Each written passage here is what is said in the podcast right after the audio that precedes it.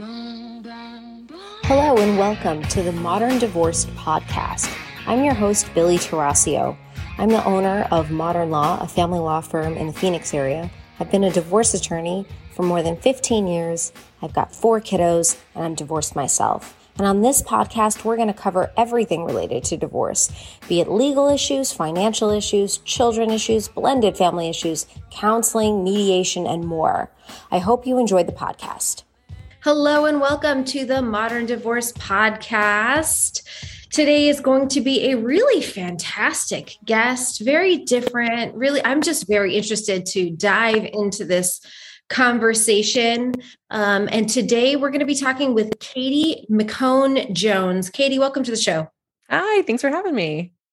Katie, uh, you are the um, host of a podcast called Boy Problems. Correct. And one of the first things I asked you, and because I was reading your bio, and you're a girl mom.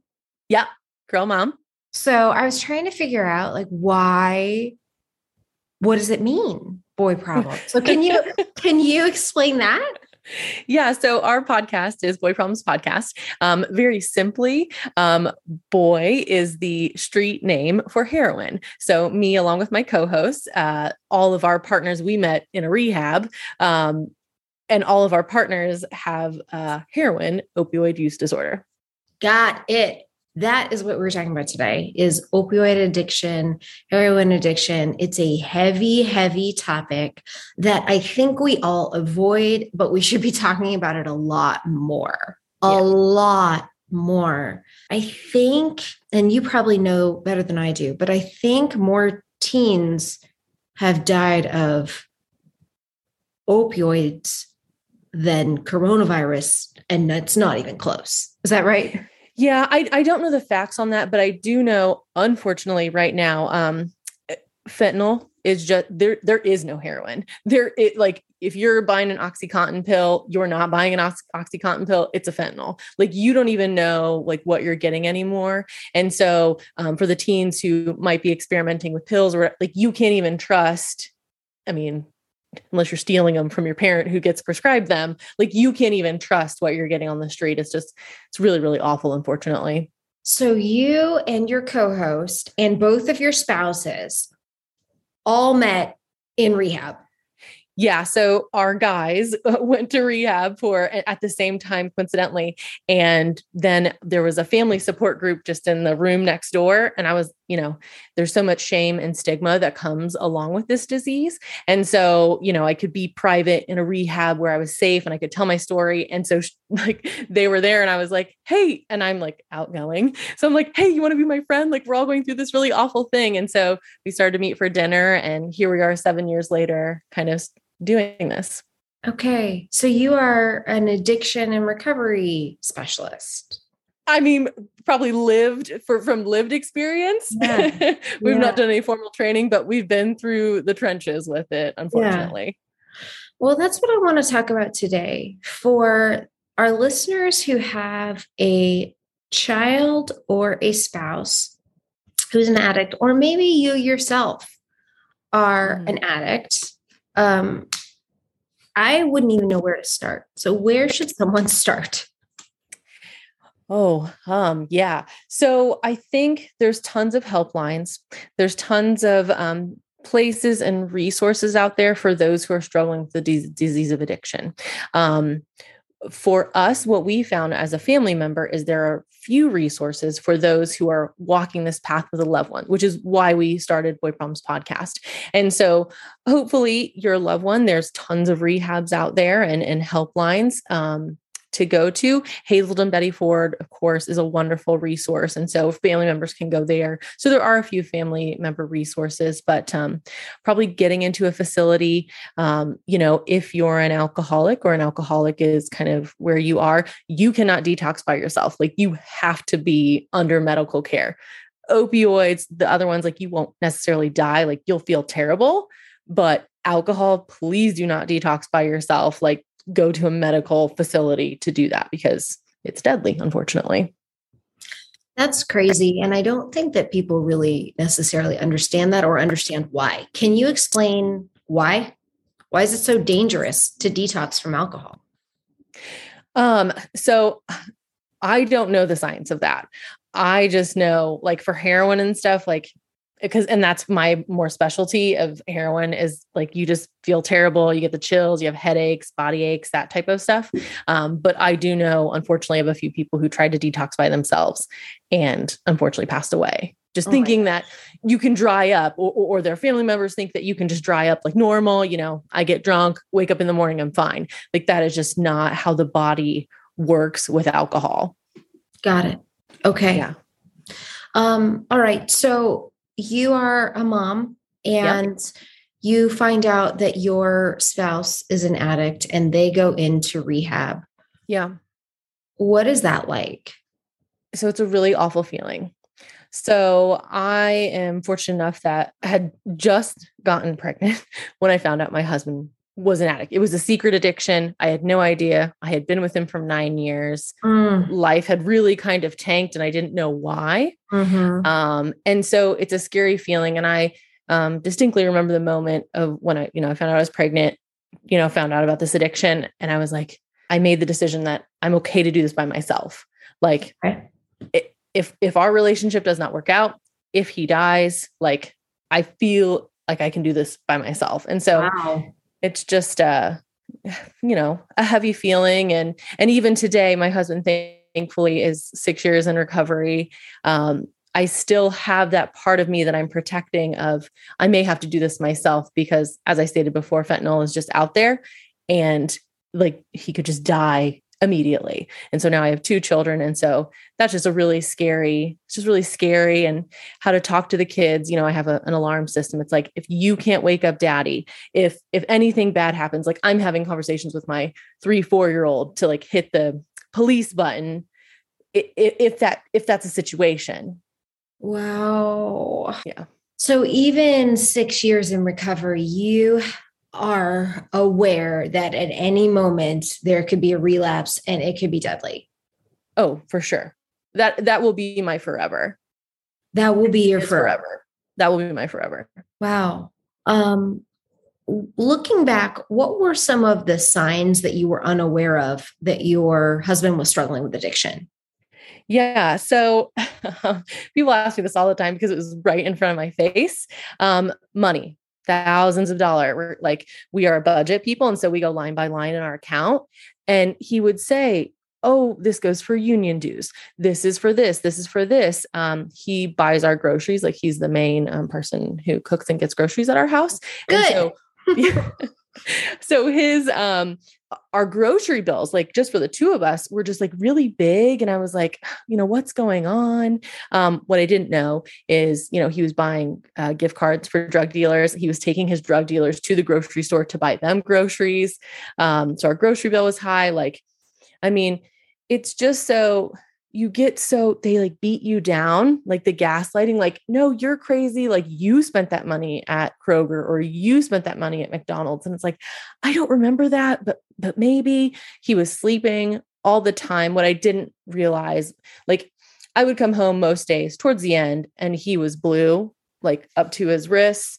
And I was like, oh, he has sleep apnea. I put his um CPAP machine on and I would just like sit and watch him breathe and he'd come back to color and whatever. Like that was that was our reality for a long time. And I, I, didn't know what that was. I thought just his sleep apnea was so severe that he that that was happening. I didn't know that he was slowly overdosing every day when i was getting home.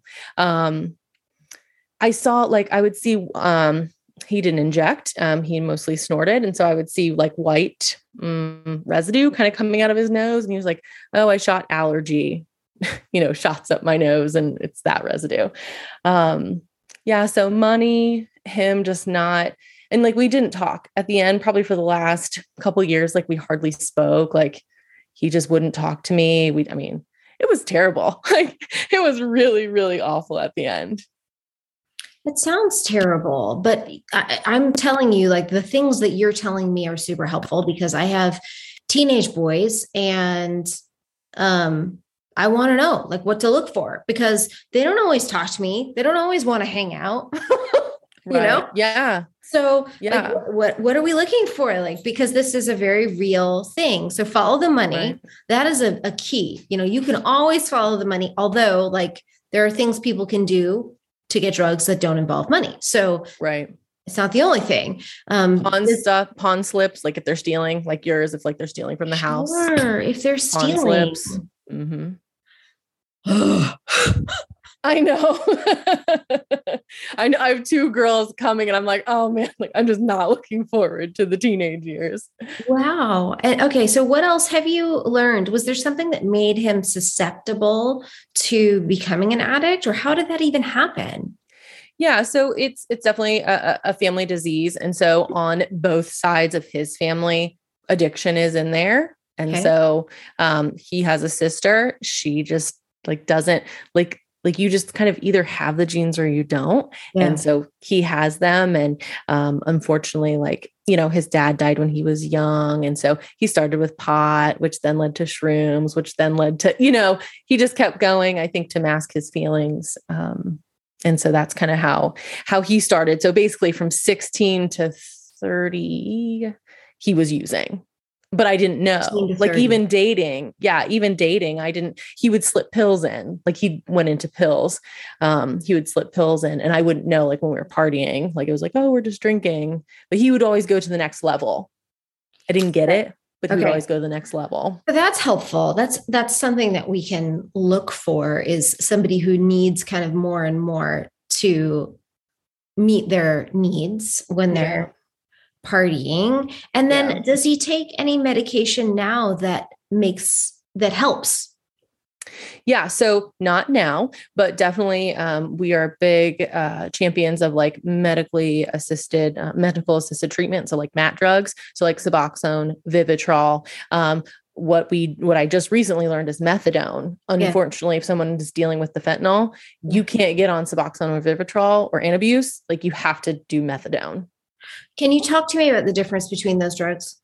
Yeah, uh, kind of. Um, so I know with Suboxone and Vivitrol, like you have receptors in your brain, and so what that does is it blocks the receptor. So if you do do drugs, it will just skip your receptor, so you won't get high. So you can do drugs, but it will um, skip that over. Um, Ah. I think that methadone does about the same thing. It, they just have different like chemical properties.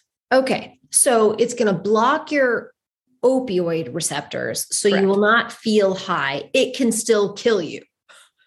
Yeah, if, if you take enough. Yeah. mhm. Yeah. So hopefully people don't take it because they're not feeling the effects of dopamine or whatever. I don't know exactly what happens chemically when we take heroin or opioids. Yeah. I mean, you can still get high on it. Like you can still get drunk. You can still do coke, uh, Oh. meth. Like, so it Just only not blocks. opioids. Yeah. Okay. Yeah. All right. Yeah. Okay. Uh, so he took an, an opioid blocker for Yep. some period of time and then Correct. stopped. Correct. Okay. Long process. And so it was a couple of years of, we went to Suboxone. He was on it for a couple of years, tapered down. There's a really small window. There's 10 days where you have to detox from Suboxone because that still has opiates in it. And you have to be clean, completely clean for 10 days. There are so many relapses and so many deaths in that 10 days before Vivitrol, unfortunately. Um, and then you get Vivitrol. And then that's, you only get a shot once a month. Suboxone was Oh. once a day. Uh-huh. Uh, Vivitrol was like, goes for 30 days. okay. And then what happens when you are done with all those? Uh, hopefully, you have had time enough away from the drug that you can um, work on yourself, or you know, maybe you go to meetings, maybe um, whatever your recovery looks like, because there's no one right answer. Mhm, Um, so you have your recovery community, like you Mhm. have those things built up. So when you have those cravings or, or you want to go back out, you can call somebody. Like Mhm. you can stop it. Like it's not an automatic. Like my husband said, he'd wake up at 5 a.m. The first thought he th- would think of is, "How am I getting my drugs today?" Right before he went to bed, that was his last thought. Like, "How am I going to get my drugs?" Wow. So that's just just to stop the brain from thinking that. So he used some sort of drugs from 16 to 30. Yeah. What type of behavior or like how does how do you replace that habit? So it's just, I mean, I I don't know how he doesn't. I mean, it is an everyday decision for him to not do drugs. I mean, this is really frightening because what I've read about willpower is that you only have so much of it and it will fail you every time. Oh, that's so interesting. I mean, no, I mean, it's a, I mean, the the thoughts of drugs get less and less. I mean, but in the beginning, I mean, it is like willpower so it takes to less willpower it. now, but it's still Correct. every single day takes willpower not to take drugs. Yeah, you just got to stay away. Okay. So, how you've already told me that you live every day wondering if this will be the last day with your husband. How do you mentally stay sane? I think for me, it was a lot scarier in the beginning. Um, but now, like going off of the six years of recovery, like it feels good. Um, unfortunately, one of my co-hosts, like her husband, you know, he's been on this path for um, for the six seven years like my husband um he just had kind of an uh, up and d- down road to recovery so i mean he just relapsed um, had a slip up you know maybe six eight months ago mm-hmm. so um you know i just i can't bog myself down with that because if i did like i just remember like the codependency like uh, just trying to control everything he did and and if i didn't say something or if i said something that made him mad he was going to go out and use or eh, that's not the case. Like he he's going to use if he's going to use. I can't do prevent him or make him use drugs in any way. And so for me it's kind of maybe like an out of sight out of mind because it would be very overwhelming okay so you are still married you have managed yeah. to have you know an intact relationship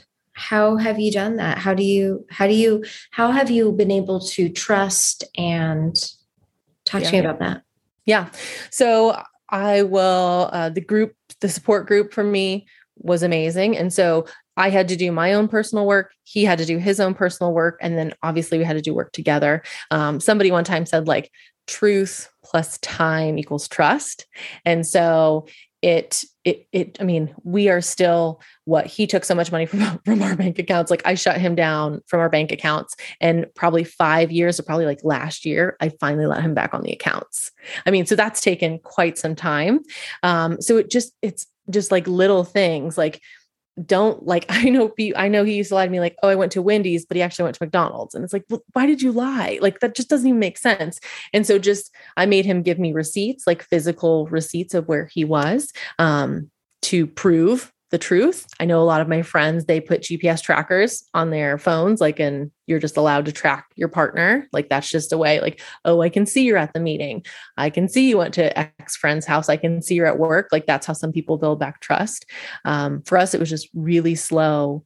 And just the personal work, I think growth for myself um, and him is probably the biggest thing that has helped us like maintain our we've been together for 19 years now like i met him when i was 19 like that's crazy it is crazy. It sounds um, like a burden that most of us don't even understand because the relationship that you would need to have at that point would not be a partnership. It would be more parental. It would be more here's what you're allowed to do. Like you're 100%. allowed to do X, Y, or Z, and you need to report to me. And that's not a marriage. That's no. not a partnership. So, how do you deal with that?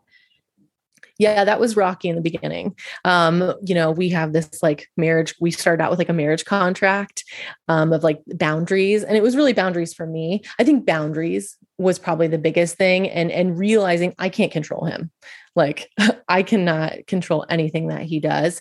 Um, but it was like, hey, did you do this? Hey, did you do this? And you know, he went to jail and got in so many car accidents. And like I, at a certain point, it's just like you have to raise your hands. And I think thankfully for me, getting pregnant like right in line with when I found out he was using drugs, like I realized like he's not my problem. Like mm. I have mm. to worry about this little baby. Mm-hmm. Like my my girls are my everything. Like mm-hmm. I love him. I want him to be my partner. I want him to be healthy and I will maintain I will still be with him.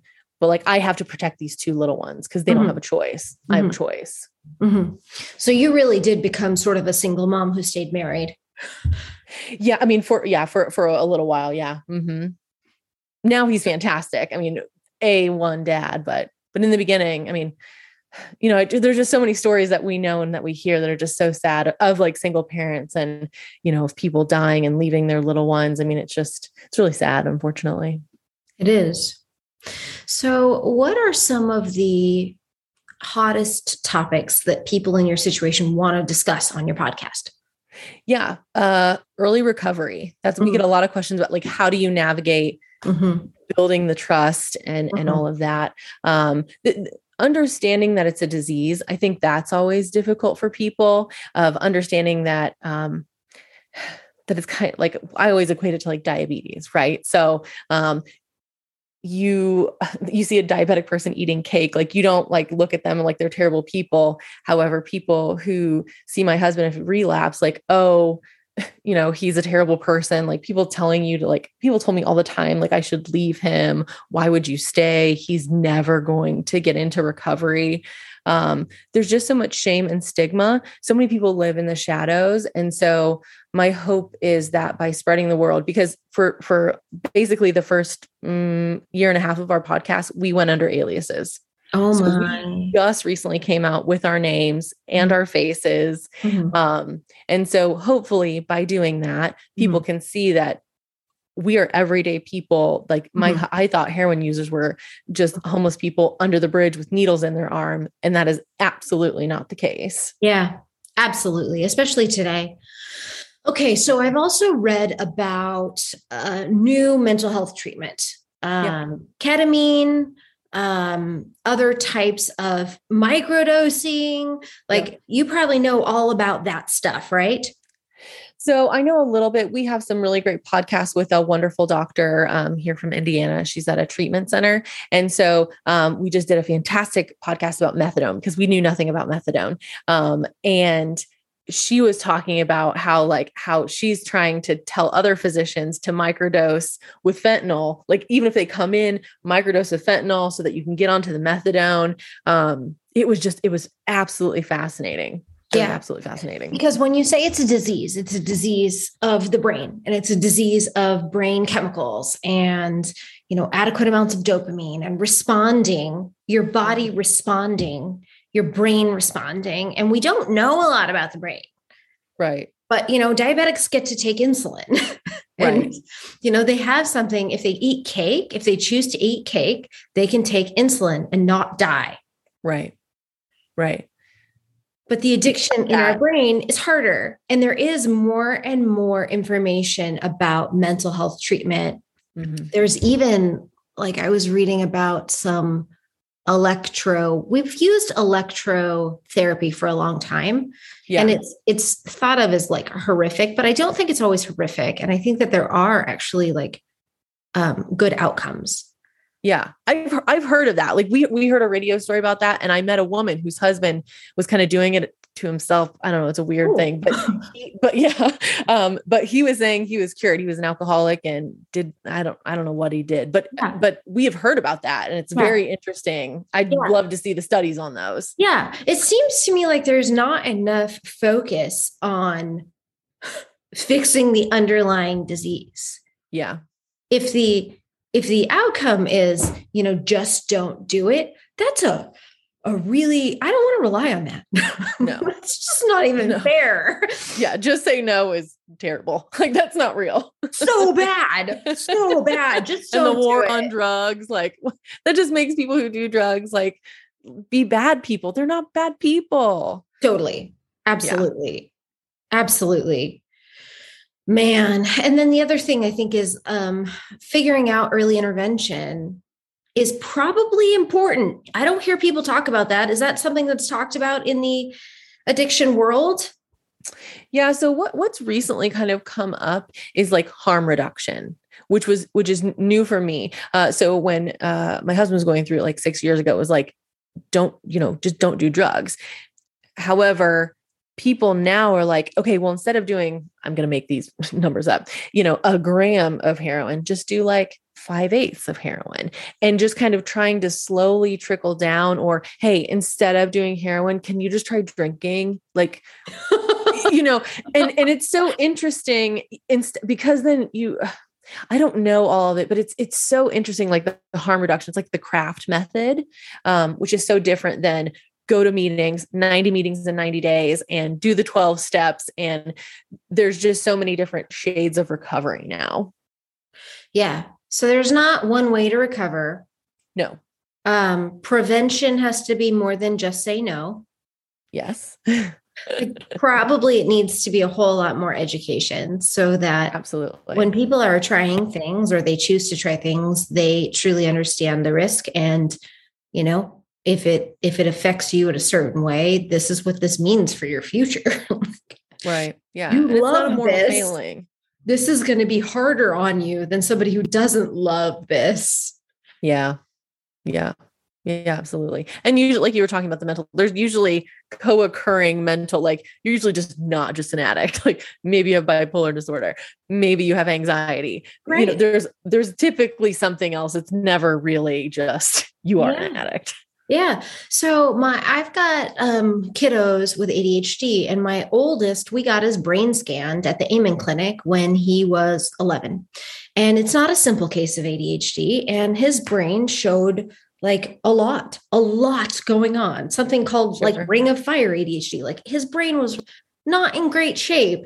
And one of the things that the doctor told us is like this brain is going to be highly susceptible to addiction. Oh. He was 11.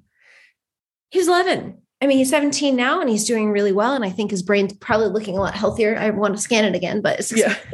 um, but you know, so we started talking to him about that. Like, okay, you know, your brain, you know, might really, really be prone to addiction. And what does that mm-hmm. mean? And how much more important is it for you to guard this? How much right. more dangerous is it? So, was that the right thing to do? I don't know. what can we do? Right. What are you going to do? What are you going to do with your girls?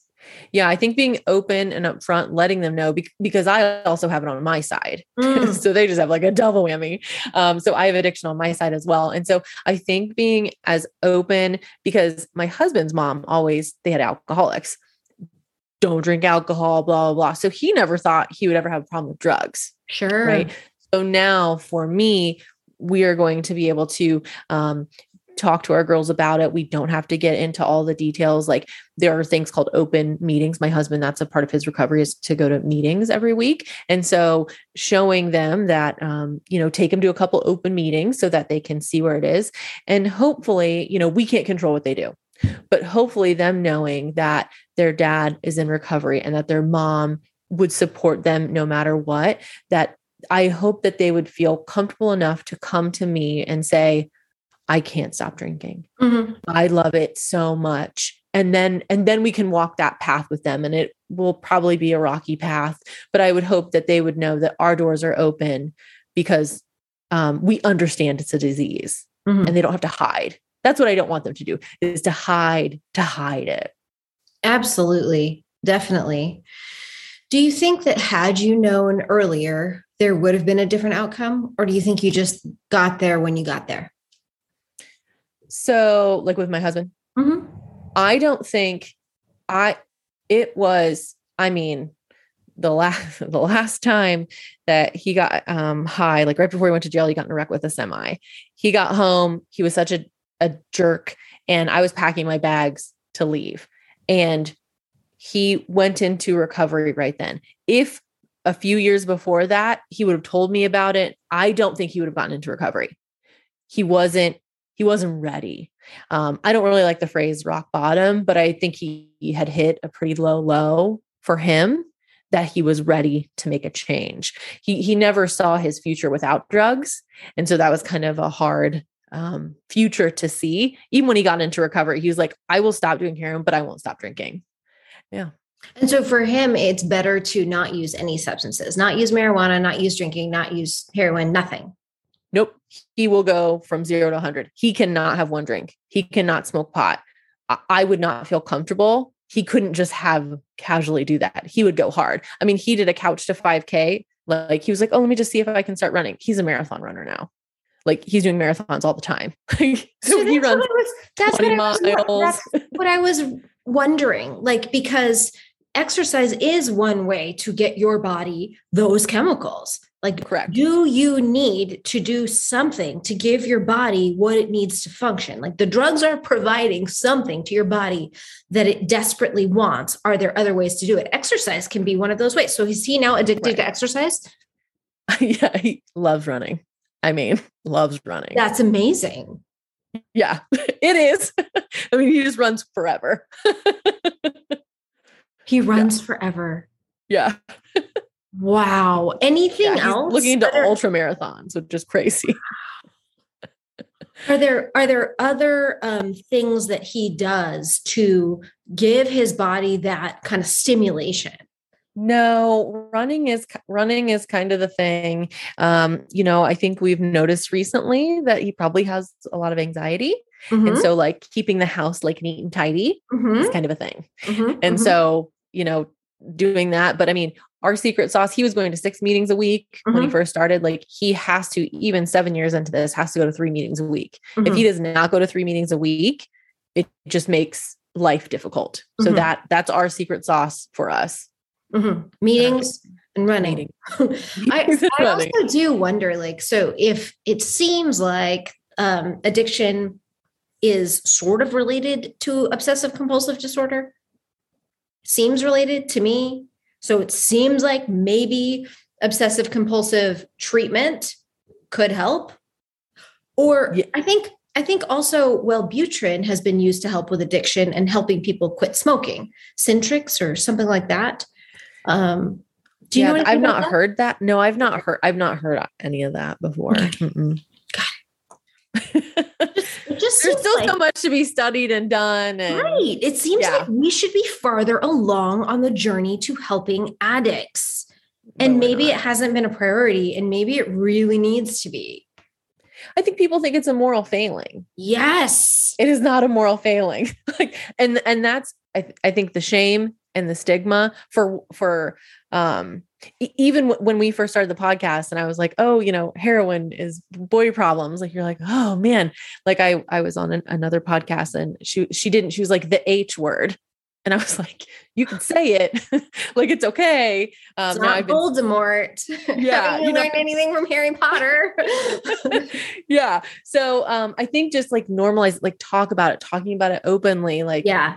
I mean, it, it has helped me immensely. I, I know that for sure. And um, just sharing my stories opens people up to tell me their awful stories because this is awful. I mean, Awful. what what I went through is awful. My friends, it's awful, and Yeah. everybody knows an addict.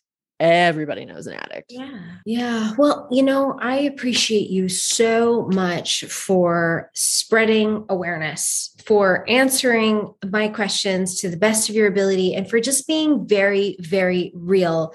If you all have enjoyed this podcast, download it, share it with your friends, like it, leave a comment, and talk about it more. Just talk about it more. And Kate, thank you so much for coming on the show today. I really appreciate it. Yeah. Thank you for having me. Thanks. Thanks so much for listening to the Modern Divorce Podcast. Remember, anything you've heard today or anything you read online is not the replacement for actual consultation with an attorney and does not create an attorney client relationship.